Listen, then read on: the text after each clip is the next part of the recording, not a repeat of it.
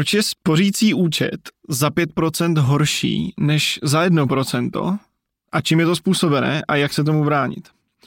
Já vás vítám u dalšího dílu podcastu Slovo investora. Tentokrát jsem tady zase s Michalem Zilvarem. Čau Michale. Ahoj Milane. A Michal za mnou přišel s tím, že údajně je úrok eh, spořící, spořící účet s úrokem 5% eh, horší než s úrokem 1%. A já jsem se to učil naopak, že 5 je víc než jedna, tak uh, mě to prosím tě vysvětli, Michale. Jakoby ano, Pět je víc než jedna. Ještě nejsem úplně z toho jiného vesmíru, takže i u mě funguje základní matematická logika. Každopádně, když se na to podíváme v dnešním dění, v dnešní situaci, tak dnes banky nabízejí spořící účty za 5% a ano, já se skutečně domnívám, že ty spořící účty jsou pro tebe méně výhodné než před rokem, kdy byly za 1%. A to je z toho důvodu, že nám tady roste i nějaká ta cenová hladina například. To znamená, Předtím byla inflace 2% a měl se spořící účet za 1%. Takže když se bavíme o 1% spořícím účtu, tak to 1% je takzvaně nominální úrokový, úroková míra, mm. což znamená to, co dostaneš hrubýho. Ale když započítáš tu inflaci, která byla 2%, tak se dostáváš na reálnou úrokovou míru. Zjednodušeně 1% minus 2% máš minus 1% ztrátu. Takže vlastně tvoje peníze nevydělávají, ale znehodnocují se. Ty každý rok za ty peníze koupíš méně. Ale teď se na to pojďme podívat v dnešní situaci. Teď ti banka dá úžasných 5%, což je parádní. Na druhou stranu inflaci tady máme téměř 20%. Takže když bych započítal reální zhodnocení, tak vlastně 5 minus 20, tak ty ztrácíš 15% za ten rok.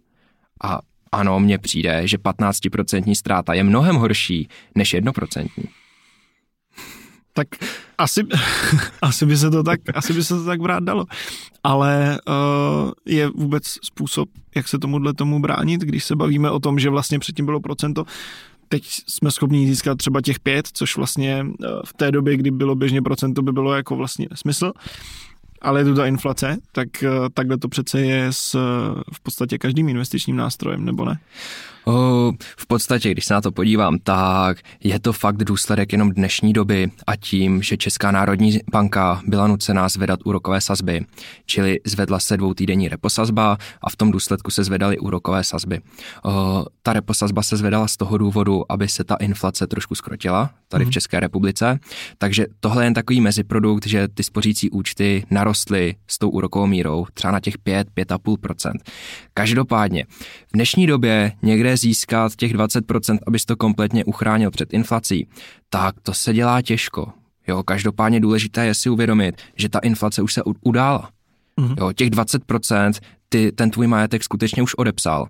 A tím pádem, pokud ty si za ten poslední rok těch 20% nevydělal, tak zkrátka seš mínus a nic s tím neuděláš. Mm-hmm. Což je asi v podstatě naprostá většina, naprostá většina běžných jako investičních nástrojů, ke kterým se kterým se jako dostanu skrz třeba řek, řekněme banku.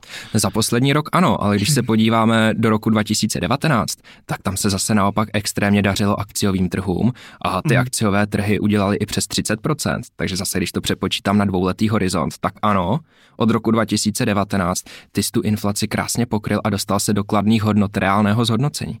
Mm-hmm. Takže to zase vede k tomu, jak já stále říkám, je nutné diverzifikovat a myslet dlouhodobě.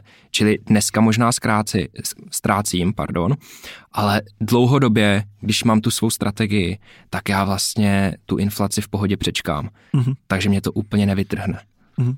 Teď si mi maličko ukradl slovo diversifikace, já jsem se těšil, že si ho zase řeknu. Ale, ale uh, ještě bych se chtěl maličko vrátit, mluvil jsem vlastně o tom, že banky zvyšují reposazby. Můžeš trošičku vysvětlit, co je to vlastně reposazba, ať mm-hmm. se nám to trošku ucelí. Banky reposazbu nezvedají, ale zvedají centrální uh, banka, Česká národní banka. v našem případě Pardon. Česká národní banka. A ta reposazba je jedna ze tří základních úrokových sazeb. A v podstatě za tuto úrokovou sazbu ty banky jsou schopni si uložit, ty komerční banky, svůj volný kapitál právě do té centrální banky a upisují připisují jim těch 7%, které jsou aktuální. Hmm. V tu chvíli ta banka si zhodnotí ten kapitál 7% a to, co ti dává na spořícím účtu v podobě třeba těch 5%, tak to je v podstatě jen takový aby se neřeklo, ale nechává si tam dvouprocentní marži.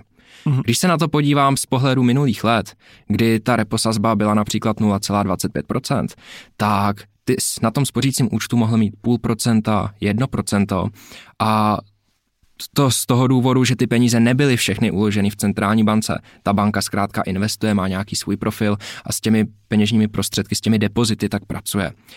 Každopádně ta marže byla mnohem nižší. Jo, pokud mm. ta banka zhodnotila ta depozita o 3% a to by, to by mohla upsat třeba dvě na některých spořících účtech, tak vlastně si vzala marži 1%.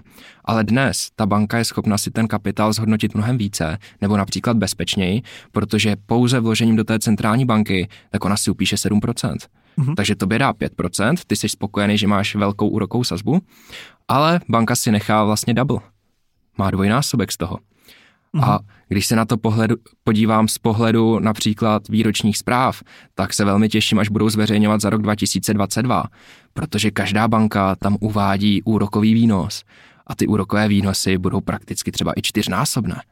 Jo, ty banky na tom skutečně mají možnost teď narejžovat hmm. a to velmi bezpečnou cestou prostřednictvím té centrální banky. Takže vlastně tím, že uh, Česká národní banka zvíhne reposazby, tak uh, sice vlastně to přinese výhodu klientům uh, těch komerčních bank, tím, že vlastně mají lepší úrok, ale těm hmm. bankám to v podstatě přiveze tu výhodu mnohem větší. Hmm, ty banky, samozřejmě je to obchodní instituce, potřebují na něčem vydělat.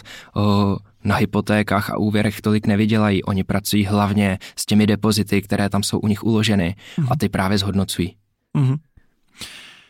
Je to dneska těch 5% běžná záležitost, protože uh, pamatujeme si všichni asi uh, akce, kdy vlastně to dělali banky právě v té době, kdy to bylo, řekněme, za procento mm-hmm. uh, běžně, běžně na spořících účtech, tak že byla vlastně akce řekněme na 3%, ale uh, takzvaně tím malým písmem bylo psáno, že je třeba na půl roku. Hmm. Jo, takže ty vyšší čísla už jsme jako byli zvyklí vlastně výdat v těchto těch akcích ale těch 5% je dneska reálná hodnota, na který jsem schopný se dostat na tom spořícím účtu? Ve většině případů ano. Už jsem viděl, eh, že některé banky mají snad 5,6%, například do jednoho milionu korun mm. a je to bez jakýchkoliv dalších podmínek, čili nad těch 5% se dnes určitě dostaneš mm. bez nějakých větších problémů. Jo, furt je to o tom, že ti to nepokryje tu inflaci, ale alespoň to sníží její dopady. Mm. Jo, takže pokud máš nějaký dočasný kapitál, který potřebuješ někam uložit, tak ano, může se to dát na spořící účet, anebo existují i jiné varianty, kam to dát. My už jsme se tady taky jednou bavili například o nějakém tom repofondu, což je v podstatě nákup právě té 2T mhm, reposazby, mm-hmm. přímo certifikátu. Ale ty si to nemůžeš koupit sám, ty se musíš domluvit s tou bankou a tam si většinou domluvíš mnohem menší marži. Jo, každopádně, když to budeš řešit přímo s konkrétní bankou, tak většinou tam musíš mít třeba okolo 100 milionů, aby to i pro tu banku bylo zajímavý. Protože oni si vezmou menší marži, tak potřebují hmm. větší objem peněz, jasně, aby jasně. na tom něco narežovali. A nebo musí, zkrátka... Musí tam být ten biznis v tom prostě. Přesně tak. A nebo zkrátka na to existuje třeba fondové řešení. Hmm. A dobře, tak inflace se dostává k těm 20%, spořící účty se dostávají na těch 5, a samozřejmě to nepokryjí, to, to si říkal, ale uh, bavili jsme se tady už uh, v jednom z předchozích dílů vlastně do čeho dává teďka smysl ty peníze vlastně dávat nebo jaké nástroje využívat. Ale teď bych se chtěl zeptat přímo na ten spořící účet. Mm-hmm. Mám si ho teda vlastně dělat? Nebo je nějaký případ, ve kterém se mi vlastně vyplatí ten účet? Ten spořící účet potřebuješ ve chvíli, kdy ty peníze musíš mít nachystané a potřebuješ je třeba do druhého dne zpátky na účtě. Jo, mm. Což dokážu si představit, že například firma, SROčko, tak má nějaký větší majetek a zkrátka potřebuje naplnění svých závazků mít kapitál nachystaný a to jsou peníze, které zkrátka nepatří do žádného investičního instrumentu, mm. ale mají je nachystané na nějakém tom spořícím účtu. Mm. Protože zkrátka oni potřebují ty peníze do druhého dne vytáhnout a poplatit, co je potřeba. Takže v případě, že potřebuješ vysokou likviditu, tady na ty peníze, tak spořící účet je prakticky jediná cesta. Mm-hmm. Ale na ty ostatní věci, tak na to ten spořící účet vůbec není stavěný. Jo, zkrátka to zhodnocení tam není až tak zajímavé, nebo není tam tak zajímavý potenciál. Z krátkodobého hlediska ty tam jsi schopen těch 5-5,5% třeba urvat aktuálně. Každopádně z dlouhodobého hlediska jsou zajímavější mnohem jiné instrumenty, kde ten potenciál je mnohem vyšší, několikanásobně. Uh-huh. Uh, znám lidi, kteří mají poměrně poměrně hodně uh, ne náhodný, ale hodně se měnící cash flow.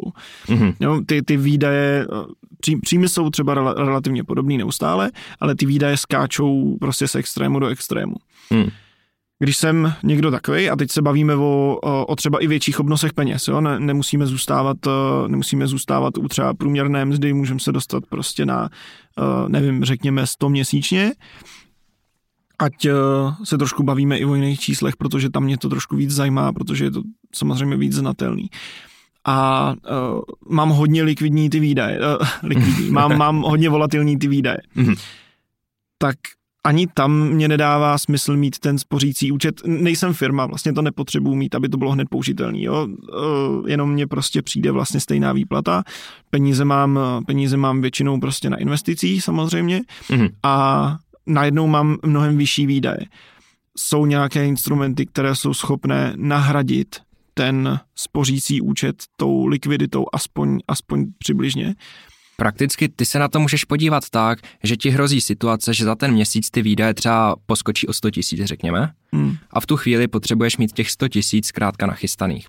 Ale ten zbytek peněz ti stačí mít uložený v nějakém jiném likvidnějším produktu, hmm. kde ty to speněžíš třeba do týdne, řekněme.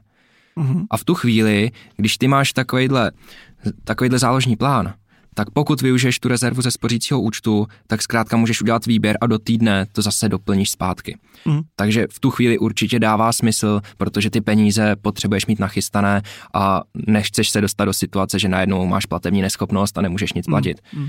Takže vlastně furt uh, dává smysl to pravidlo mít třeba, mít třeba dva až tři uh, platy měsíční řekněme na tom spořícím účtě, hmm, ale víc, víc jako určitě ne. Určitě ano. O, já jsem teďka řešil i v jedné obchodní korporaci právě, kde jsme vymýšleli jednu zajímavou investiční strategii a tam právě úplně stejným způsobem jsme potřebovali ponechat řekněme, roční nákladovost té firmy právě na spořícím účtu, protože tam přesně hrozí, že ze dne na den se objeví nějaký zajímavý obchod, který oni potřebují realizovat a získají na tom mnohem víc, než kdyby jim to někde leželo o procento víc. Mm-hmm. Takže tam přesně dává smysl ten kapitál alokovat třeba na ten spořící nebo běžný účet, protože ty ho zvládneš otočit a třeba z něj udělat i dvojnásobek kolikrát mm-hmm. v tom obchodním biznise.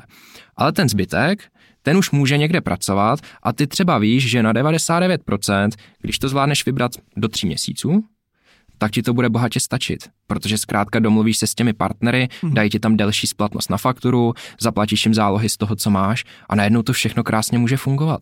Takže vlastně i tenhle volný kapitál, který ti vysí třeba v té firmě, tak ty zvládneš krásně zhodnocovat a ještě přitom dělat ten biznis, který ti vydělává tu majoritní část. hmm Takže vlastně získáváš dvakrát. Hmm Rozumím. A to je, to je u firm, to je rozhodně si myslím eh, zajímavá informace, nebo zajímavý, zajímavý pohled na to. Ale ještě bych se chtěl vrátit jednou k tomu, když eh, se jedná o, o běžného člověka, řekněme, ať už vlastně výše, výše mzdy nebo, nebo mm-hmm. množství kapitálu, množství majetku je v tomhle smyslu podle mě irrelevantní, ale uh, zajímá mě to, co jsou vlastně ty nástroje, o kterých jsi mluvil.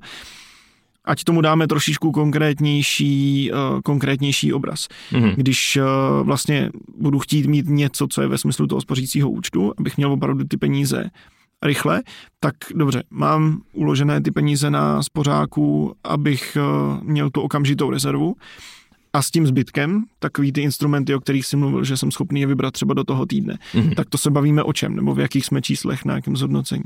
Tak třeba řekněme, že do toho týdne to právě můžou být ty repo operace, jo, mm. což nyní nabízejí dva obchodníci s cenými papíry tady v České republice, pokud to nemáš domluvené napřímo. A to v podstatě do toho týdne zvládneš vybrat a to cílené zhodnocení je tam něco kolem 6, 6,25%, takže není to takový randál navíc, mm-hmm. ale ono i to půl procento tak v těch větších částkách dělá opravdu moc.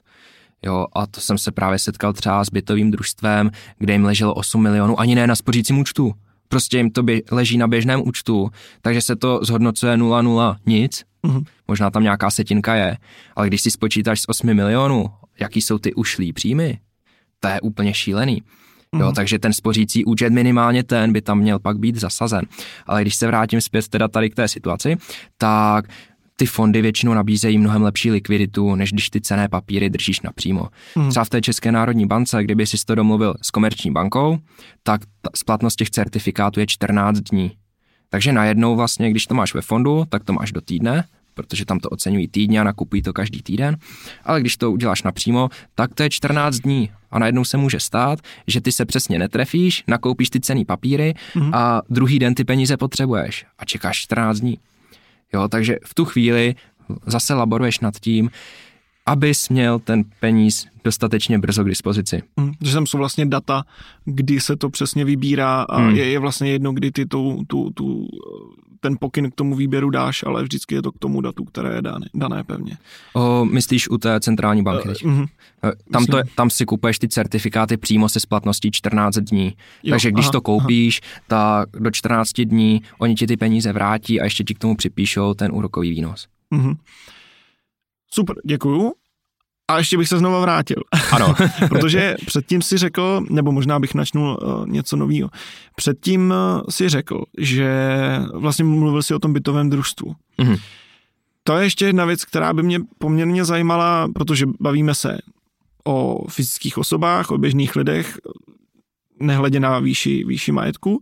Bavíme se o firmách, to je už něco jiného, ale ta bytová družstva, nebo třeba přímo obce, protože eh, vím, že na obcích běžně bývá v, v rozpočtech, eh, nebo válí se. Co já vím, tak většinou to jsou účty, nebo právě to jsou eh, spořící účty, při nejlepším, při nejhorším to jsou Hmm. samozřejmě bankovní. A tam, když se bavíme i o malých obcích, kde se to dostává prostě do desítek, dvacet, dvacítek milionů, tak je tam nějaká možnost pro ty, pro ty obce, nebo potažmo pro ty družstva?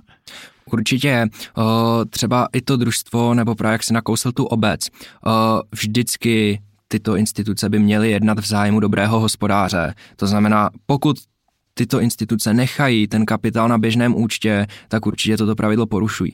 Mhm. Jo, takovým základem je minimálně ten spořící účet a pokud vám připíše 5% a ne 5,5, tak to už je jako zanedbatelný, ale jestli připíše nulu nebo 5%, tak určitě není v zájmu dobrého hospodáře mít to na běžném Mhm. účtě.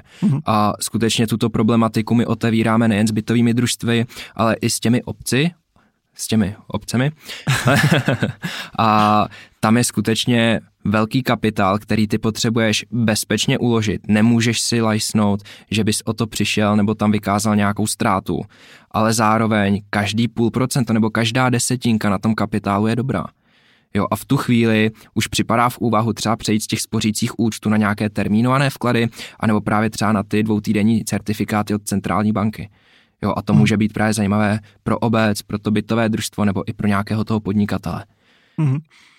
Takže možnosti tam jsou. Já jsem si nedokázal představit ty možnosti kvůli tomu, že právě kvůli té likviditě. Hmm. Eh, Přeci jenom ta obec je to trošku složitější. Eh, Já upřímně se přiznám, nevím, jak je to v bytovém družstvu.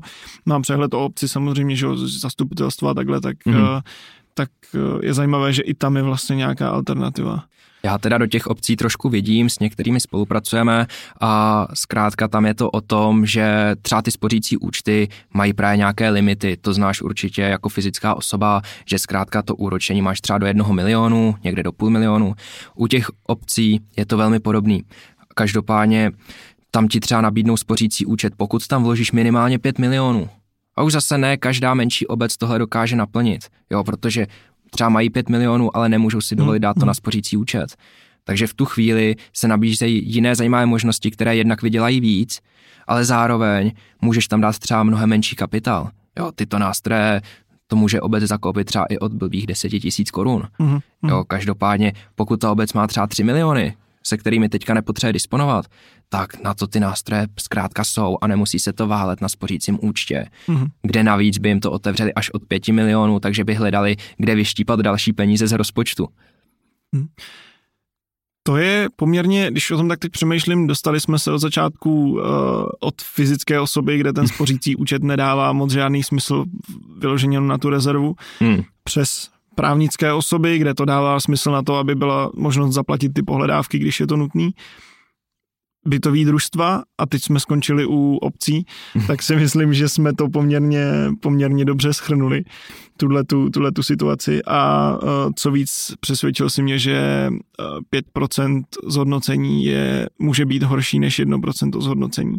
Je to tak. A to jsem, to bylo to poslední, co bych čekal.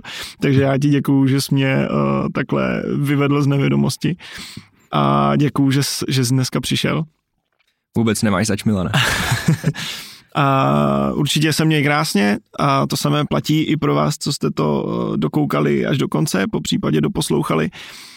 Kdybyste si chtěli popovídat s někým o tom, proč je 5% horší než 1%, tak se určitě eh, neváhejte kouknout na naše sociální sítě, na sociální sítě Vision, na Facebook, na Twitter a nebo koukněte přímo na webové stránky www.vision.cz a určitě se vám tam dostane eh, podobně vyčerpávající odpověď.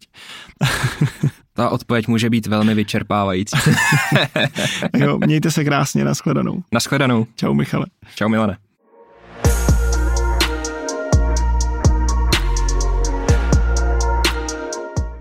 Investiční disclaimer.